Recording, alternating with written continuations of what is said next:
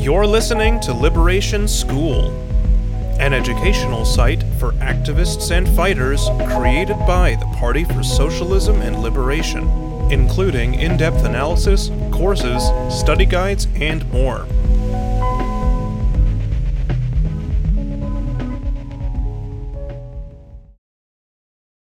Studying Society for the Working Class Marx's First Preface to Capital by Claudia de la Cruz. Introduction In the preface to the first edition of Volume 1 of Capital, dated July 25, 1867, Marx introduces the book's quote unquote ultimate aim quote, to lay bare the economic law of motion of modern society. Unquote. Looking back 155 years later, it's clear the book not only accomplished that aim, but continues to do so today. In a few short pages, Marx introduces the method he used to study and present his research into the dynamics of capitalism, explains the reasons why he focused on England, distinguishes between modes of production and social formations, and by doing so refutes any accusations of his theory of history as progressing linearly through successive stages, identifies the capacities he's assuming to the reader, affirms he's interested in critiquing the structures of capital and not the individuals within it, and explains that the main function of the book is to help our class intervene in the constantly changing capitalist system. Capital's method and audience. After a brief explanation about the first three chapters and how they differ from his previous work, a contribution to the critique of political economy, Marx briefly discusses his method and the difficulty it entails. Quote, Every beginning is difficult, holds in all sciences. Unquote. The value of science, after all, is to explain why things happen. Scientific analysis begins with something apparent in the world and abstracts from it particularly decisive elements that demonstrate why the phenomenon appears as it does, how and by what principles it functions, what impact it has on the world, etc. Because Marx is studying society, however, quote, neither microscopes nor chemical reagents are of use, unquote. He has to develop another technique for studying the basic forms of capitalism, which he calls, quote, the force of abstraction, unquote. While Marx's method of abstraction is filled with nuances, it essentially entails breaking down the object of study into discrete elements or categories so we can have a more accurate and politically powerful understanding of it. But beginning with the basic quote unquote cell form of capital, value, is indisputably hard. Marx encourages us to press on, reminding us that, save these opening chapters, the book, quote, cannot stand accused on the score of difficulty, unquote. Quote, I presuppose, he continues, a reader who is willing to learn something new and therefore to think for himself, unquote. Difficulty is a relative term, so if we're willing to challenge our preconceived conceptions of the world and use our critical faculties, he's saying, we won't find it too difficult. Marx didn't write Capital to impress the political economists of his day, but to arm our class with the theoretical tools necessary to overthrow capitalism, which means that the reader he is presupposing is a member of our class, the working class. England as the chief ground for capital. Not only does Marx not have recourse to scientific technologies, he doesn't have the ability to isolate capital and place it in a laboratory setting.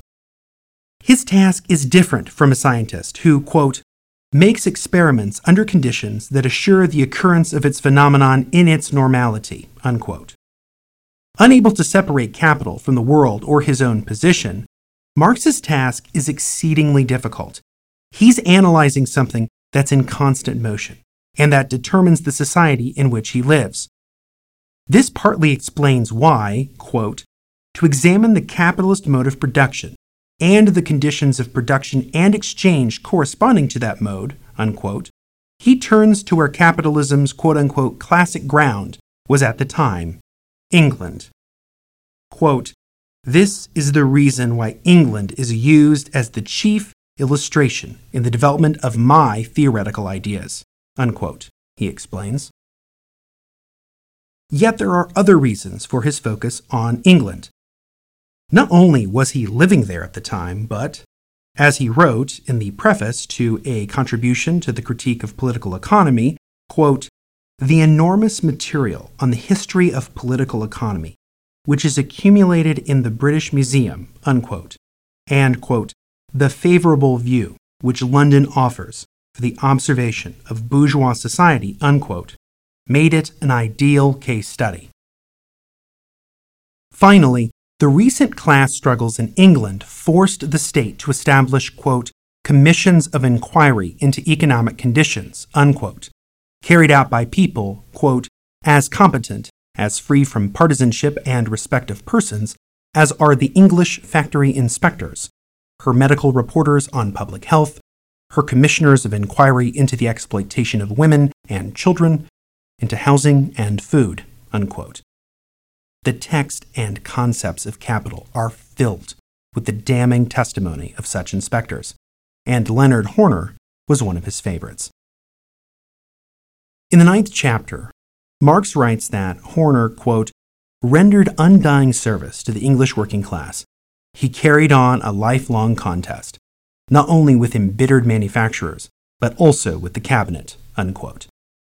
Horner used to be a capitalist business person himself, and wasn't opposed to capitalism the way Marx was.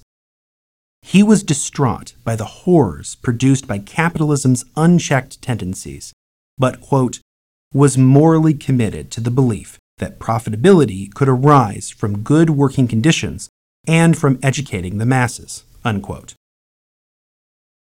Marx's admiration of Horner and the factory inspectors, who were mostly civil servants or small capitalists, shows how struggles within the capitalist state can advance the socialist movement and serves as a good reminder that we should draw on as many different sources in our own research as possible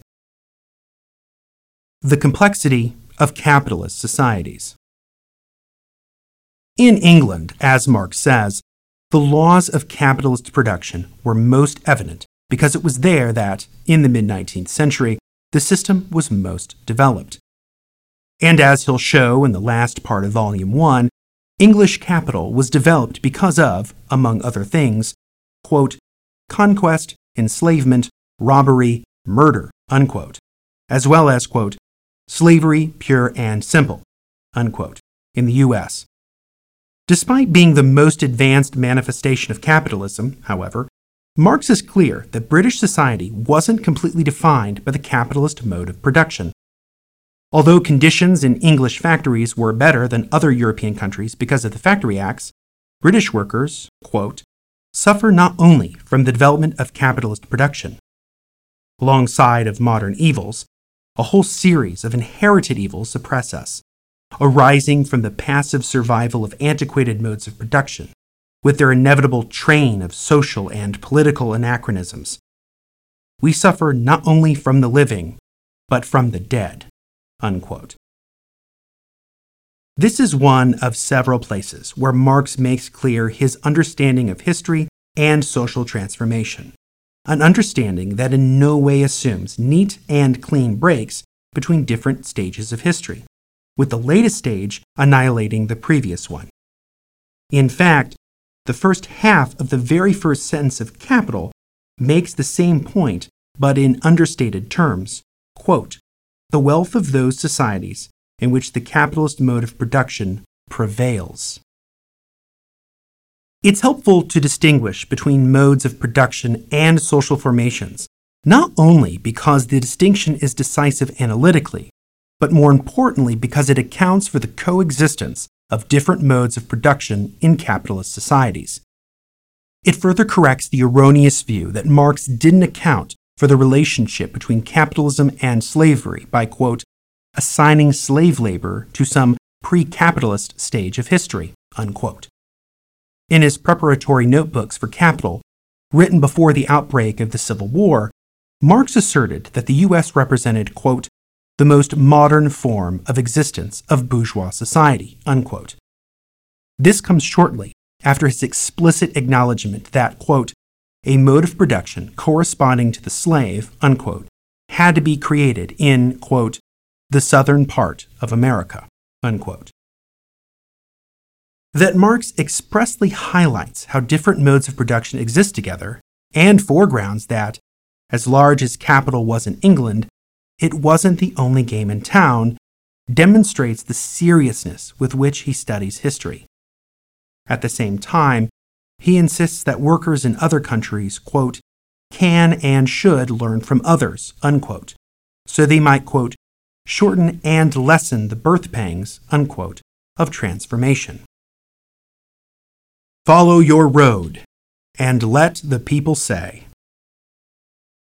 For the last few paragraphs of this opening preface, Marx transitions into a more agitational style of writing. The first point, which crops up throughout the book, is that he refers to individual people, quote, only insofar as they are the personifications of economic categories, embodiments of particular class relations and class interests, unquote.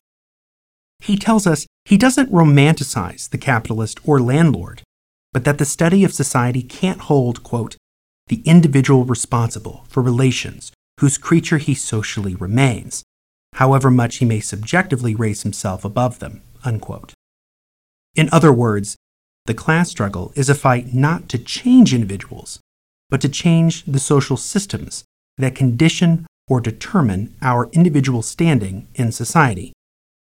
As we saw with Horner, however, this doesn't mean that Marx totally ignores individuals, but that classes, and not persons, have the political agency to transform social relations.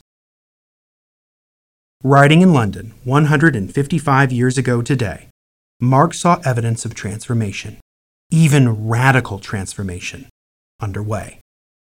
He writes about, quote, a radical change in the existing relations between capital and labor, unquote, on the European continent, before citing then U.S. Vice President Benjamin Wade's statement, quote, that after the abolition of slavery, a radical change of the relations of capital and of property in land is next. Unquote. Evidence, however, isn't a guarantee of such change. They are only indications of radical possibilities. Quote, they do not signify that tomorrow a miracle will happen. They show that, within the ruling classes themselves, a foreboding is dawning that the present society is no solid crystal, but an organism capable of change and is constantly changing. Unquote. Marx wrote Capital to help working and oppressed peoples determine the direction of change, and he closes the preface with a famous quote from Dante's Divine Comedy. Quote, Follow your road and let the people say. Unquote. He ends, that is, by reminding us the readers willing to challenge ourselves with this text that how we use the weapon that is capital is up to us. Thanks for listening. You can read more at liberationnews.org. You can follow us on SoundCloud, Spotify, Spreaker, and other podcast platforms. And follow us on social media at PSL Web.